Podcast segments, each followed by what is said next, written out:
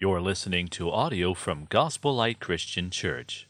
If you'd like to check out more of our resources or support our ministry, please visit gospellight.sg. We are now into the second last sermon in the book of First Corinthians, a journey of more than a year. Glad you could stick around and join us all this while. Um, in about two weeks' time, our younger preachers will take the pulpit and they will be preaching, preaching through the book of Malachi. And I'm excited about that. I hope you'll be praying for them as well about that series. Uh, back to 1 Corinthians chapter uh, 15. Someone said that there are seven stages of life. Uh, they say the first stage is when you have spills, the second stage is when you go through drills, third stage is where you have your thrills, and then fourth stage is where you realize you have to pay your bills. And then number five, you have your ills, you require your pills, and just before you die, you better make your wills. So these are the seven stages from birth to death. But for the Christian, death is not the final word. It's not the end of our existence. Uh, it is, I think, accurate to say in Christ, death is not a full stop, but a comma that leads to the resurrection life. So we speak about the resurrection today. There are some, however, in the church at ancient Corinth who disputed the reality of the resurrection. We see that raised in verse 12 when they said, uh, Paul says that, How come some of you say that there is no resurrection of the dead? And so in chapter 15, he sets out to explain and to give us the details with regards to the resurrection. In verses 1 to 11, Paul first goes to show the resurrection of Jesus Christ. He elevates this issue to be a very important issue because he says, if you say that there is no resurrection of the dead at all, then Jesus did not re- resurrect. And if Jesus was not resurrected, then there is no Savior for your sin. You would still be in your sin. But the fact is, Jesus was risen from the dead because there were at least six groups of people who witnessed the post resurrected Christ, including himself, including a group of 500 over people, many of whom are still alive. So Paul says, Jesus is resurrected from the dead. He presses the argument further in verses 12 to 34, saying, If Jesus is risen, then so will you, because Christ is our King. He will lead us to follow him. He is the first fruits, and if he is risen, then there is a promise of more to come. At that point of time, Paul anticipates a question from amongst the Corinthians. They would ask, How are the dead raised, and with what kind of body do they come? So last week, we looked at the resurrection body, the details that are with regards to this new outfit that God will give us. So Paul contrasts the current body we have with the resurrection body that is given to the Christian. He says that the current body is perishable. There are marks of dishonor. It is weak and it is made of natural elements like that of dust. But the resurrection body is dramatically different in that it is imperishable, it is glorious, it's beautiful, it's splendid. It is one that is powerful, it will not tire, it will not fatigue, and it is made of heavenium, if you remember that point. So, with that, Paul says, just as right now, in our life now, we bear the image of the man of dust, we bear the image of Adam.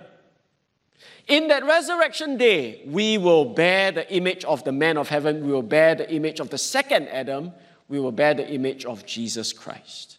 So that is what we have understood thus far in a, in a nutshell.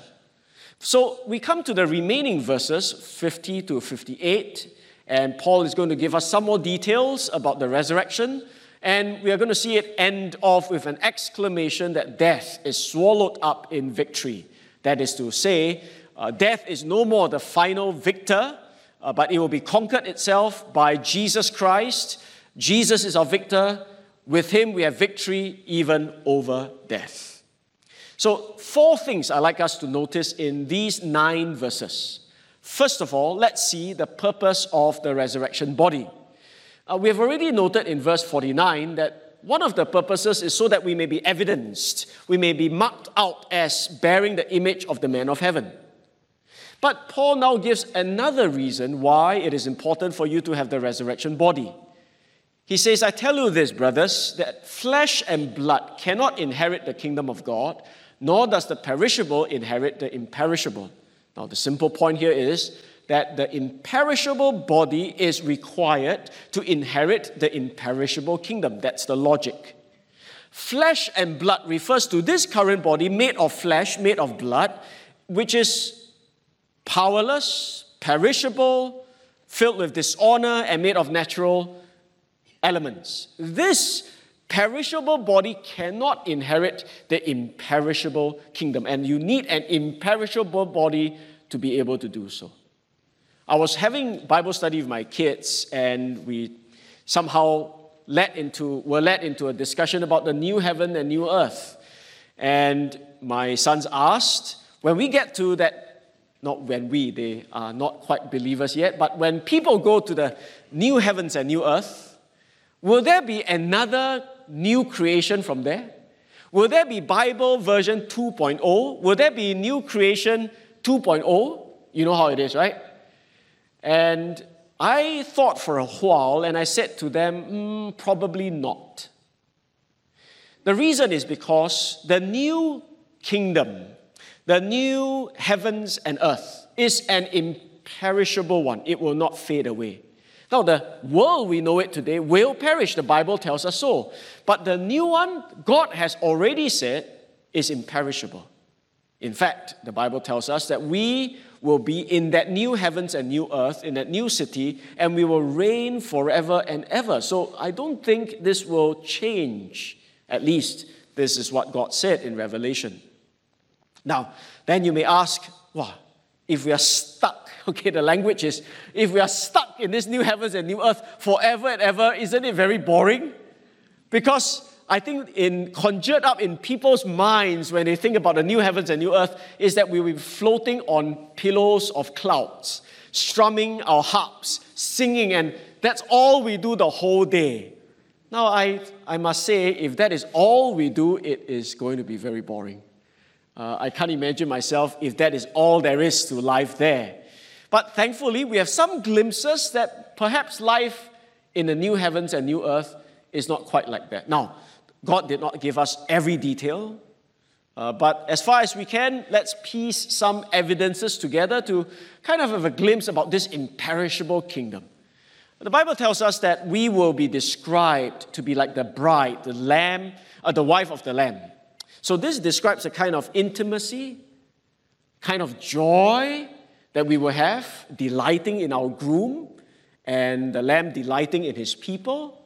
The Bible also says that this bride, this people of God, is also like a holy city, Jerusalem. Now, I hope that you will not go home, look at your wife, and say, Dear wife, you look like a city. That, that will be like quite bizarre. Now, the Bible uses such word pictures to describe different facets, different characteristics of the people of God and life of the people of God with God. We are told that we are to be like the bride, we will be like the holy city, Jerusalem, having the glory of God. Uh, we, were, we are told that there is no temple in that city uh, because God is in the midst. Now, temple imagery uh, in the Bible speaks of kind of God's presence with men, but at the same time also speaks about God's distance from men. It's a, it's a paradox that God is with us, but on the other hand, there are barriers to God. Because the ordinary man or woman on the street cannot come into the Holy of Holies, where the specific presence of God is said to be. So there are barriers to God, but in the new heavens and new earth, no more barriers. No more walls, no temples. God is right in the midst of his people. And this life there is vibrant, it's active. There are people coming to this city where the nations will walk and the kings of the earth will bring their glory into it. So there is an attribution of glory, of activity, of splendor in this new community life. So we may not know exactly all that happens, but clearly there's more to just floating around in pillows of clouds and strumming the harp. Now, John, the writer of Revelation, then goes on to tell us a bit more about this new Jerusalem. He says that the angel showed me the river of the water of life, and you see that there are on either side of the river the tree of life.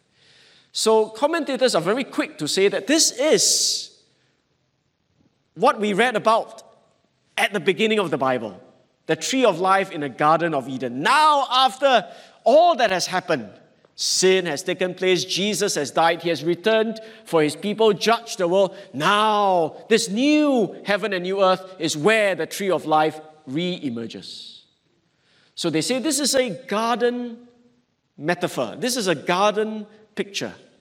Just as Adam and Eve were given the garden but lost the garden, the new heavens and new earth gives us the new garden again. And probably in a much better form, much more beautiful form.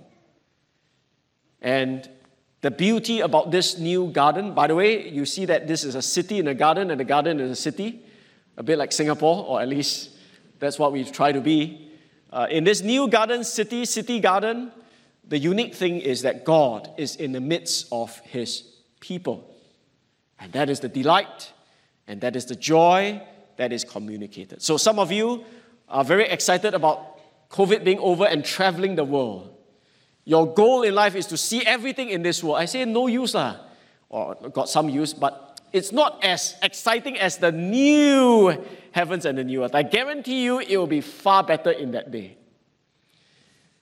So the Bible gives us enough glimpses to say that this is not quite what we have imagined it to be just floating around doing nothing. But there is great flourishing of activity. There is tribute to the king, to God. There is serving, I believe, God and serving one another. Uh, it's a beautiful picture of one society, one humanity, uh, united truly in love. And it is in such a kingdom that we will reign forever and ever. So I think it's real fun. uh, again, I say we don't quite understand all, just like we can't exactly understand the new resurrection body right now. There are details in the new heavens and earth that we can't quite understand right now. Maybe another illustration may help you kind of uh, get over this awkwardness. How come I can't get to know it so well? Imagine today you can travel through time and you go back a thousand years and you meet a man who lived a thousand years ago and you try you try to describe to him life in modern day Singapore, I think you will have a very hard time trying to explain what life is like in modern day Singapore. You may be able to succeed in describing a little bit about the cars, but you tell him, oh, you have cows that move very fast. Cows that move very fast. Hmm. Cows move very slow, but okay, you have cows that. You see, you have a hard time because they have no idea of what is a car. Try explaining to them what's a phone. Try explaining to them what's a TV. What's the internet, you will have a hard time. So, I suppose it is not easy for us to conceptualize heaven today because it's something that is beyond our capacity to. But my whole point here is to say that I think the new kingdom is not a boring place, but it will be a place of great activity, great purpose, great joy, great beauty, great togetherness, and if I may even suggest to you, there will be a lot more things we will do there than right now. We will be responsible for creation care, like in a way we do, do not have right now. The stewardship we will exercise over God's new creation will be tremendous. I get a hint of that, for example, in Matthew 25. Jesus spoke about a parable to encourage people to serve today, in a sense, and he says that those who have been faithful over a little, I will set you over much. So, whatever we have to do here is little. Be faithful over the little here, and God will set you over much in the life that is to come. So far from Zobo, far from sitting back and chilling and doing nothing, Our joy would, that, would be that we will be able to serve in great capacities, uh, great areas, um, higher level, and therefore we would need that new body, I suppose, to be able to do so. The imperishable body is required to inherit and then to steward and to care and to see to the flourishing of the imperishable kingdom. So I think that's exciting. You'll be fitted for that purpose. So you're not just given a, a, a imper- imperishable, glorious body to strut your stuff, as it were, but there is great purpose behind it. So we see, number one, the purpose of this new body. I hope you're excited uh, as to what we will be doing in the future. But number two, let's talk about the process. Paul says, Behold, I tell you a mystery. A mystery is something that was previously not revealed, but now is revealed. So he says, Look here, behold, I tell you something you never knew. We shall not all sleep, but we shall all be changed. Now, the word sleep here is not literally fan gao, not sleeping, not, not 睡觉. But the sleep here is a euphemism. It's a, it's a nice way of saying die. We shall not all die, but we shall all be changed. That is to say, whilst uh, there will be people who are alive when Jesus returns, whether you are dead or alive, as long as you are in Christ, you will receive this resurrection body. So you don't have to say, Jesus is coming, step yourself. Uh, Jesus is coming, you will also be resurrected with the new body if you believe in him. Uh, we have that more explicitly stated in 1 Thessalonians 4, describing the second coming of Jesus.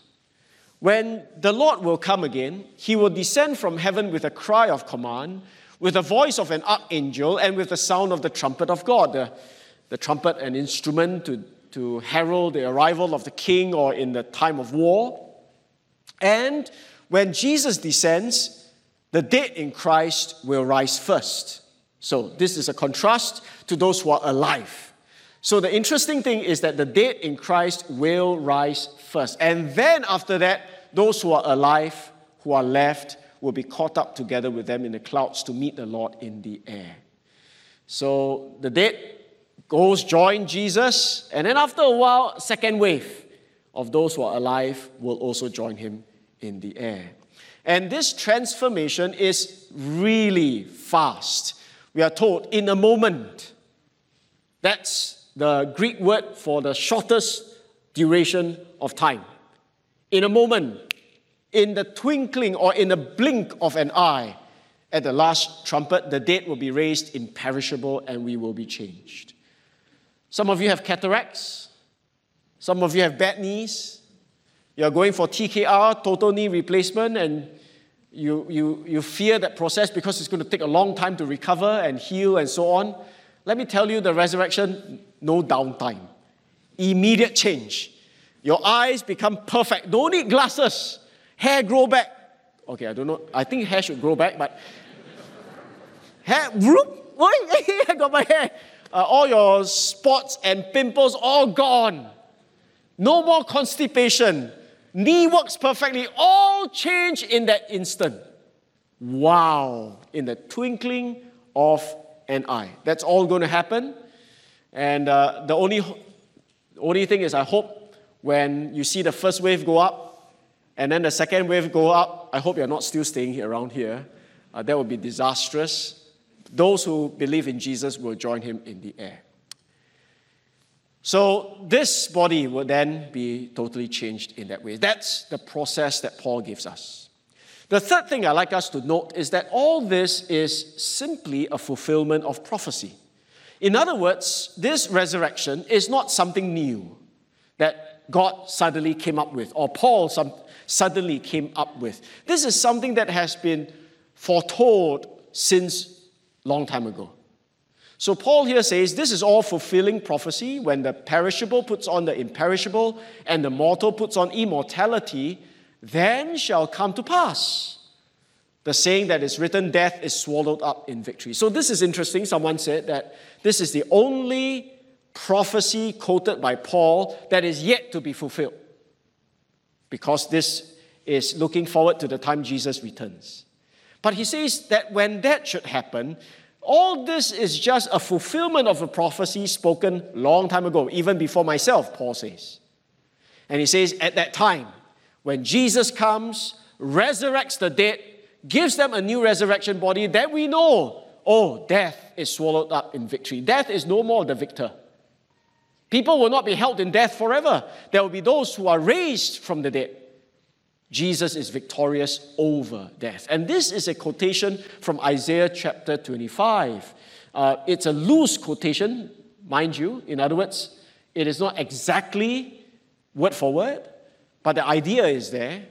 And it is speaking of a time where God is going to put down all enemies, put down all the pride of people, overcome all his enemies.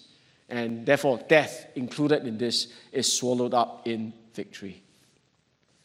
He says this is a fulfillment of Isaiah 25, but at the same time, it's also a fulfillment of Hosea chapter 13, where it says, O death, where is your victory? O death, where is your sting? Now, there's a personification in that Hosea describes death like a person.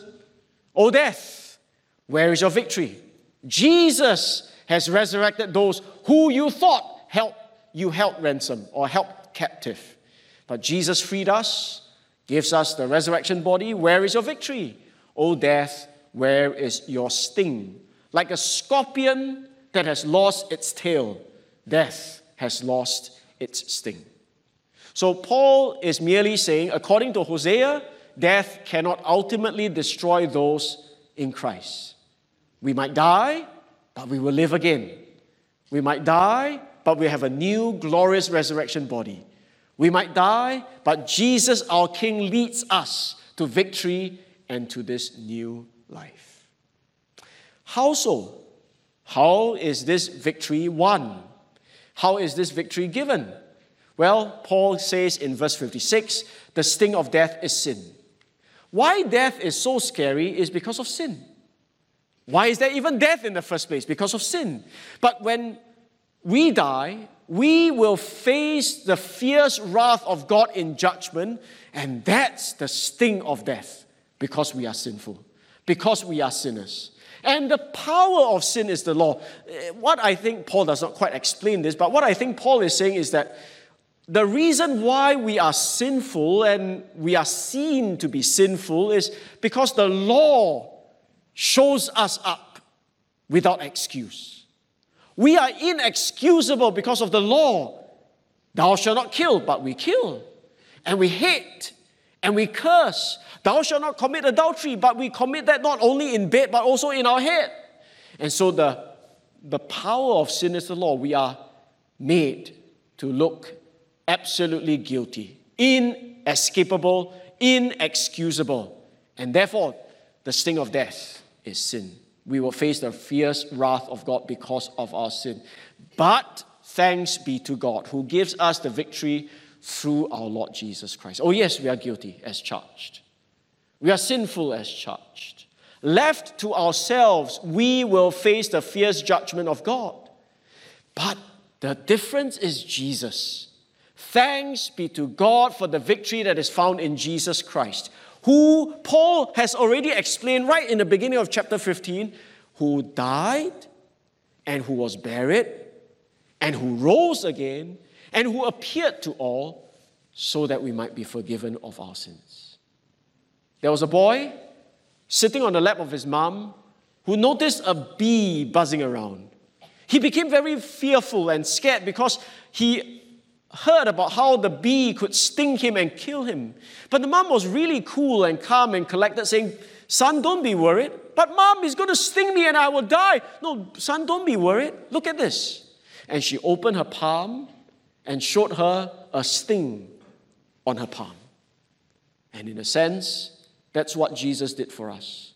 We do not need to fear judgment or death anymore because Jesus took that judgment on himself. When he went to the cross, suffered and died, he absorbed the judgment that we are due so that we no more need to fear death and judgment. That is the gospel. That is the good news. You could see that this is If you, if you say, What's the Bible about? The Bible tells you this that we are sinful. The laws are given not to save you, but to show you up.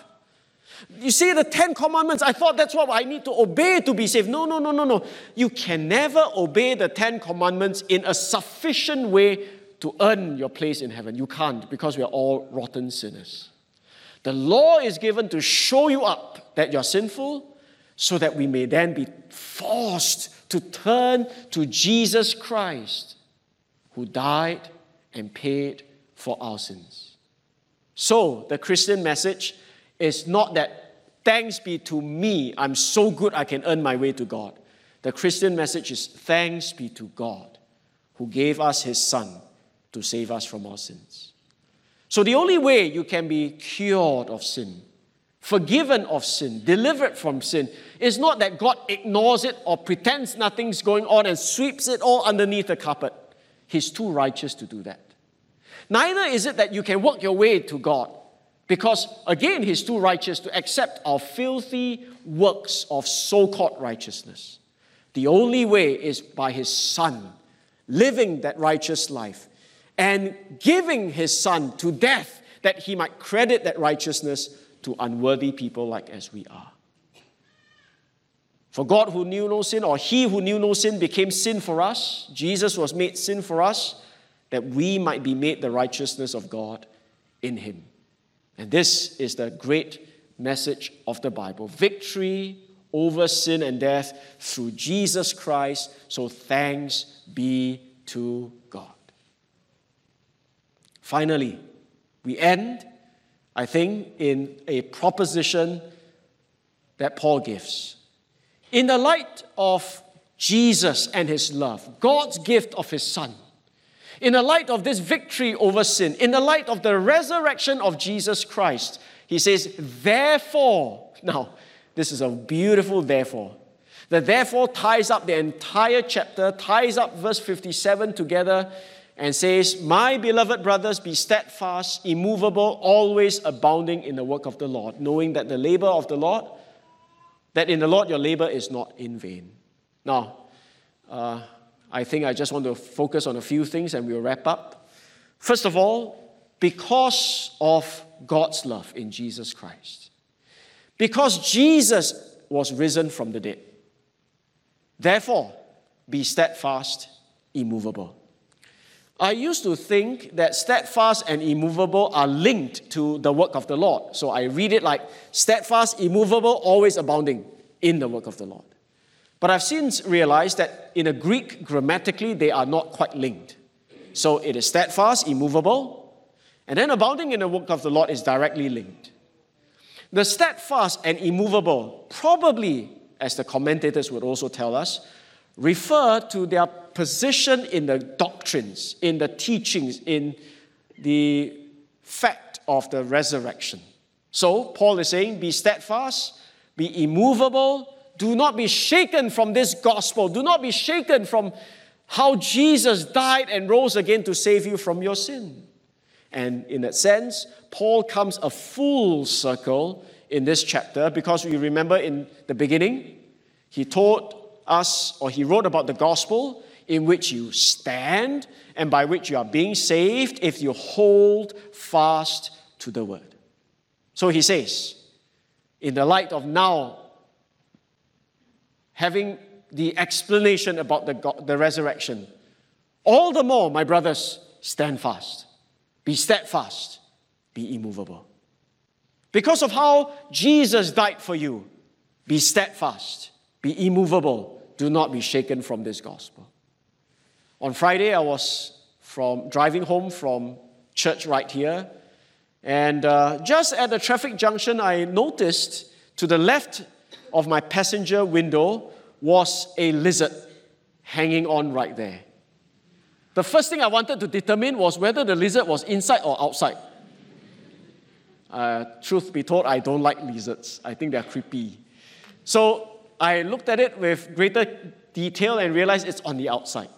Well, I had to drive on, and soon I realized that the poor lizard on the outside was hanging on with all his four limbs fluttering in, or shaking in the air.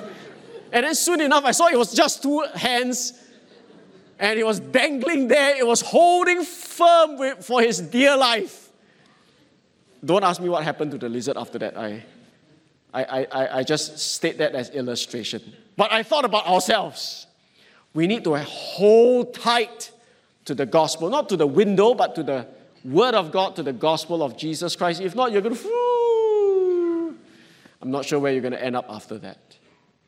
But the gospel is the message that we need to believe in for our eternal salvation, and we need to hold fast.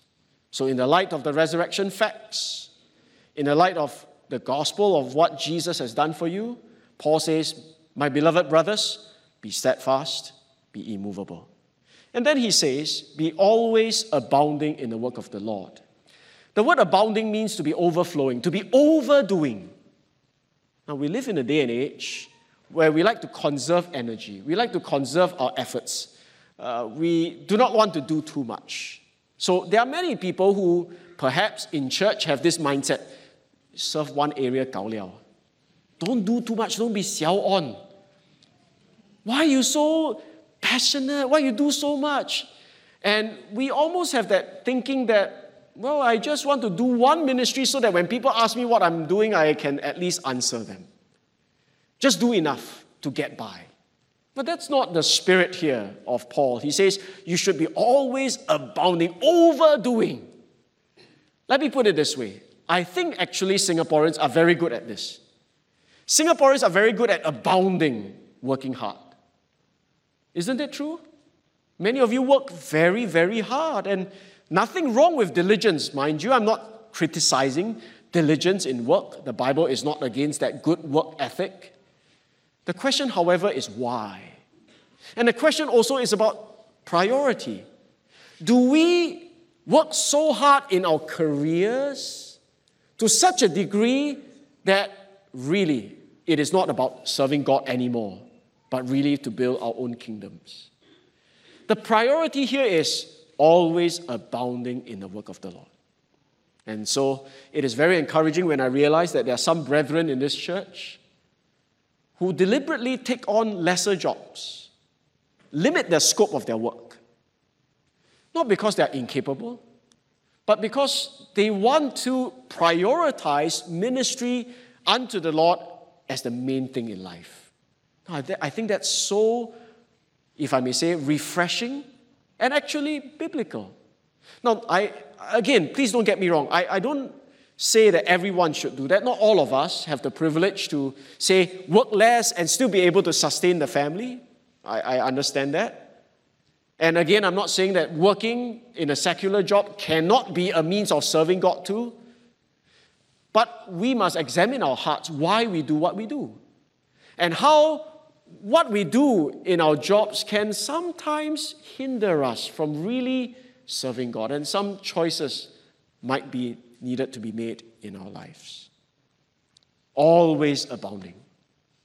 Not serving God only when it's convenient or easy, but serving God even when you have to wake up very early, stay up late, spend a lot of time, when it's highly inconvenient. But that's what it means to serve. In fact, the word labor is to work to the point of exhaustion. That's the Christian mindset. That's the appeal that Paul is saying to the Corinthians. If you really believe Jesus died for you, and if you really believe he rose from the dead and he will bring you in that resurrection, then it only makes sense that you will be faithful you will be always abounding in the work of the Lord because your labor is never going to be in vain. Whatever you're faithful in, in the little God has given you now, you'll be given much in the time that is to come. So labor, my friends.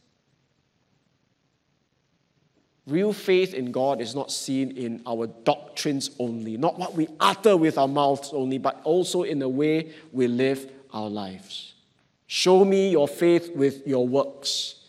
That's, I think, the point. So, I pray that as a church, you today will re examine your life.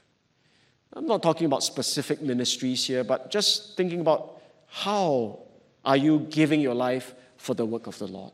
Maybe this is a good day for you to contemplate. There was this missionary to be. His name is John Paton. You may even hear of him, Google him. He felt that God was leading him to preach the gospel to the tribal people. And some well meaning Christians, his church members, came to him and said, John, do you know that you're going to a cannibalistic people? They will eat you alive? To which John Paton wrote or said, I confess to you that if I can live and die serving my Lord Jesus Christ, it makes no difference to me whether I am eaten by cannibals or by worms. For in that great day of resurrection, my body will rise as fair as yours in the likeness of our risen Redeemer. Oh, he had such a clear vision of the life that is to come, such faith, such confidence in 1 Corinthians 15. I pray we will have that clear vision as well, and may that change our lives. Let's bow for a word of prayer together. If you're here today and you've joined us, even though you're not a Christian, we want to thank you for being here. Thank you for listening in. Thank you for hearing together with us the Word of God. The Bible focuses on one central message that God has sent His Son to save his people from their sins. And he did it. He succeeded in it. Because Jesus not only died, but he rose again. O death, where is your victory? We can now cry. And I say to you, therefore, now, according to the word of God, there is a way for lost sinners to be reconciled with a holy God. Not that God will just sweep all things underneath the carpet. Not that we should now try to do good and earn our way there because we will always fail, but that Jesus paid it all. He died he shed his blood. He suffered on the cross because he was made to be that sacrificial lamb to take away the sin of the world. And the Bible clearly says, Whosoever believes in him, in Jesus, shall not perish but have everlasting life. Life eternal. When we can join Jesus and exclaim, O death, where is your victory? Some of you may think, why did God allow sin and suffering in the first place? It seems like a game to God. It's not a game. I know it's not a game when He had to sacrifice His Son. I know it's not a game when Jesus cried out, My God, my God, why have you forsaken me? I know it's not a game when the Bible declares, but God demonstrated His love toward us in that while we were yet sinners, Christ died for us. The Father's heart was broken so that sinners might be reconciled to Himself. My friends, there is a way for you to be saved. And I pray you'll hear the word of God today and repent in humility and depend on Jesus alone for salvation and life. I am the way, the truth, and the life. No man comes to the Father but by me, Jesus said. And to my brothers and sisters in Christ, maybe you are going through hardships, and maybe like that lizard, the winds and waves are hitting upon you, and it's so hard to hang on there. But hang in there. Because if you hold fast and you stand on the gospel till the end, you will be saved. My friends, it's worth believing because Jesus did rise from the dead. And your faith is not in vain. I pray Gospel Light will be a church that really believes the gospel and really believes the resurrection in the gospel. That we will be like John Paton, who have such a clear vision of the life that is to come, that we would say, I will give myself to be always abounding in the work of the Lord. Sad to say, too many of us have too clear a vision of the next paycheck, our next bungalow, our next title, that the things of heaven are so faded away, so fuzzy, that we tend to do just the minimum for God. May God have mercy to grant us clear sightedness, that we will see clearly. Our labor will never be in vain in the Lord. Let us serve Him. So, Father, this morning we thank you for your word. Bless your people. Thank you for the glorious hope, that confident expectation of all the good that is promised before us. Or we had a glimpse of what that future new heavens and earth would be like. And may we be excited for that day. May we labor for that day. May your people be wise to be strangers and pilgrims, therefore, in this world, to live for that country that is to come. Thank you. We pray all this in Jesus' name.